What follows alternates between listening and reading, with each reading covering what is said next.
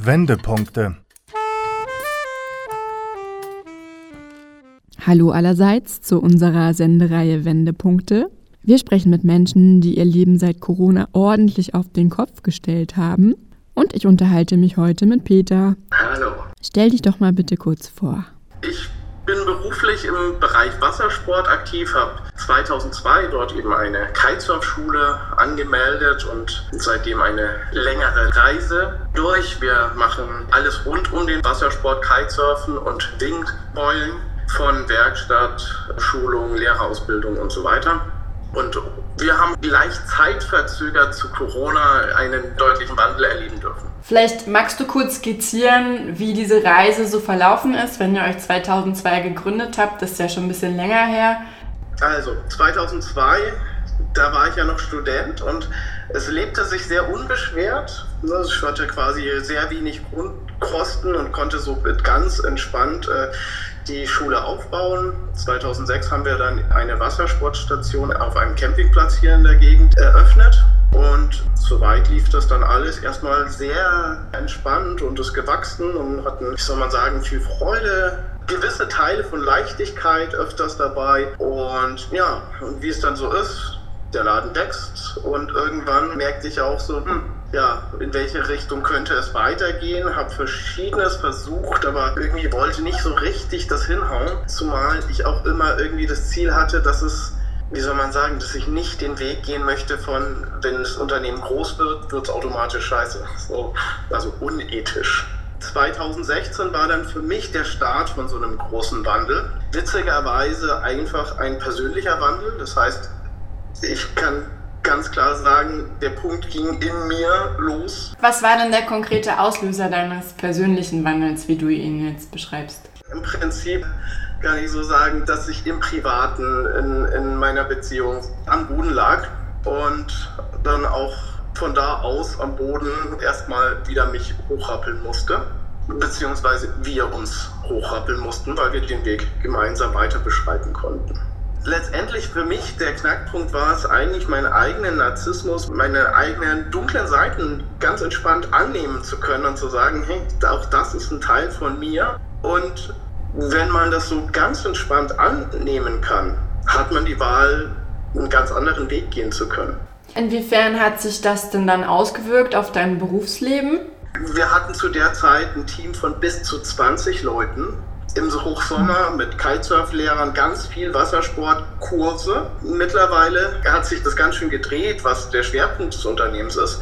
Von meinem persönlichen Punkt an gab es eben so ein, wirklich eine Lawine, wo sich eine Sache nach der anderen aufgetan hat, wo ich viele neue Sachen entdecken konnte, wo ich dann auch für mich eine Lösung gefunden hatte von, hey, es ist möglich, die Firma groß zu machen, ohne dass sie zwangsläufig den Weg eines Großkonzerns gehen muss mit ausbeuterischen Methoden und mehr Kontrolle und Unfreiheit und diesen ganzen unschönen Sachen, was mir wiederum dann auch gleichzeitig Hoffnung gegeben hat von, hey, und das Ganze lässt sich auch als Gesamtgesellschaft anwenden. Es ist lösbar, wir kriegen das als Menschen hin. Und das hat mich dann natürlich total begeistert und dann habe ich in dem Stand das eben in mein Unternehmen die Freiheit reingeprügelt.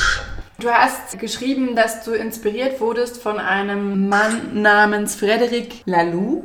Was ist denn seine Philosophie genau? Frederic Laloux hat das Buch Reinventing Organizations geschrieben.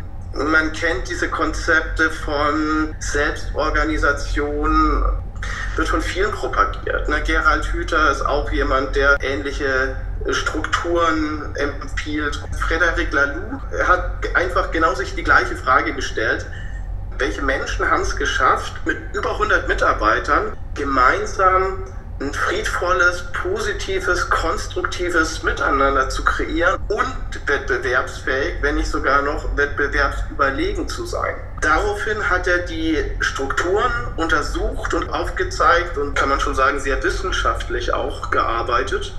Das Spannende an der Geschichte ist, es braucht wirklich einen Bewusstseinswandel, vor allem von demjenigen, der den Rahmen hält, also der die Verantwortung hat. Sprich der Chef oder die Gruppe an Chefs oder ähnliches. Man braucht quasi dort einen persönlichen Wandel. Und die zweite Geschichte ist, dieses Buch wurde von jemandem geschrieben, der diesen Bewusstseinswandel gesehen hat, aber noch nicht vollzogen hat. Das heißt quasi von einer Ebene drunter.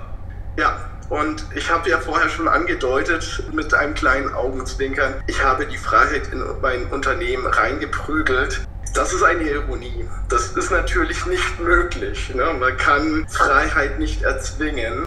Und es hat halt erstmal alles nach oben gebracht, was nicht gesund war im Unternehmen. Abwertendes Verhalten im Team untereinander. Nach außen hin alles so freundlich und alles so positiv, aber im Team halt kleine Sticheleien und ja, ich kann auch sagen, ich war zurzeit nicht unbedingt, nicht gegenüber allen Angestellten der, der Chef im Auge, sondern eben ein, ein anderes Teammitglied. Am Ende haben wir in diesem Wandel, wie soll man sagen, wir, wir, sind nicht mehr an demselben Standort. Wir mussten den Standort nach 15 Jahren aufgeben und von den 20 Leuten sind viele gegangen. Und wie gestaltet sich das jetzt, dein Laden? Danach kam ja erstmal Corona. Ja. Wir hatten eine Menge narzisstische Strukturen auch in unserem Miteinander, die man sehen konnte, eine Menge Spaltung. Und ich habe auch echt überlegt, wie, wo haben wir das her, wie kriegen wir das raus und so weiter. Und danach wiederholte sich das Ganze nochmal in ähnlichem Maß über ganz Deutschland, wo ich dann auch viele Parallelen erkennen konnte. Und auch dort wurde ähnlich wie bei uns ein ordentlicher wirtschaftlicher Schaden angerichtet. Es ist ja das Schöne, es hat sich vieles geklärt, vieles aussortiert.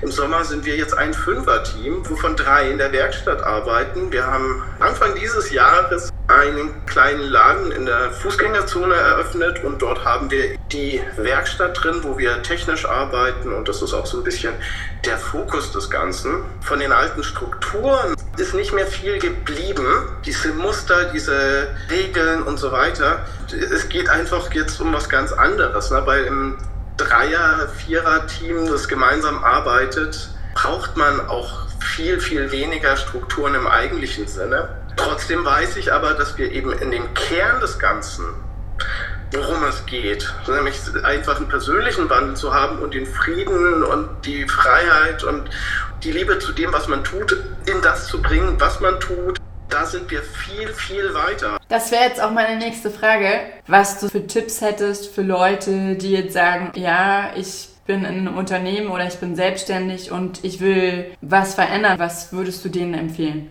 Fang bei dir an. es ist so, so einfach. Und trotzdem war es schwierig. Ich habe ja selber jahrelang nach den Knackpunkten bei mir gesucht, wo ich merkte, da stimmt was nicht. Es lohnt sich, da weiter zu suchen und dran zu bleiben. Nicht verkrampfen, weil dann findet man es auch nicht. Locker zu bleiben, freudvoll zu bleiben. Habt Freude an dem, was ihr tut. Fragt euch, was wollt ihr wirklich erreichen? Was wollt ihr wirklich tun? Wonach schreit euer Herz? Und sich darauf auszurichten.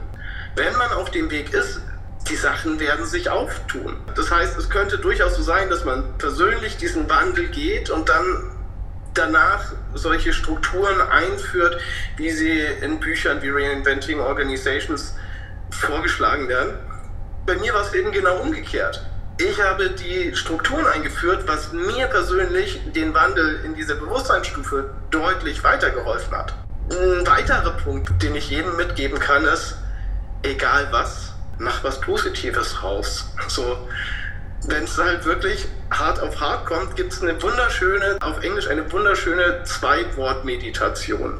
So what? Das war eine weitere Folge unserer Reihe Wendepunkte, in der Menschen erzählen, wie sich seit Corona ihr Leben verändert hat. Immer mittwochs um 15.30 Uhr hier bei Radio München. Verantwortliche Redakteurin ist Isa Metzer.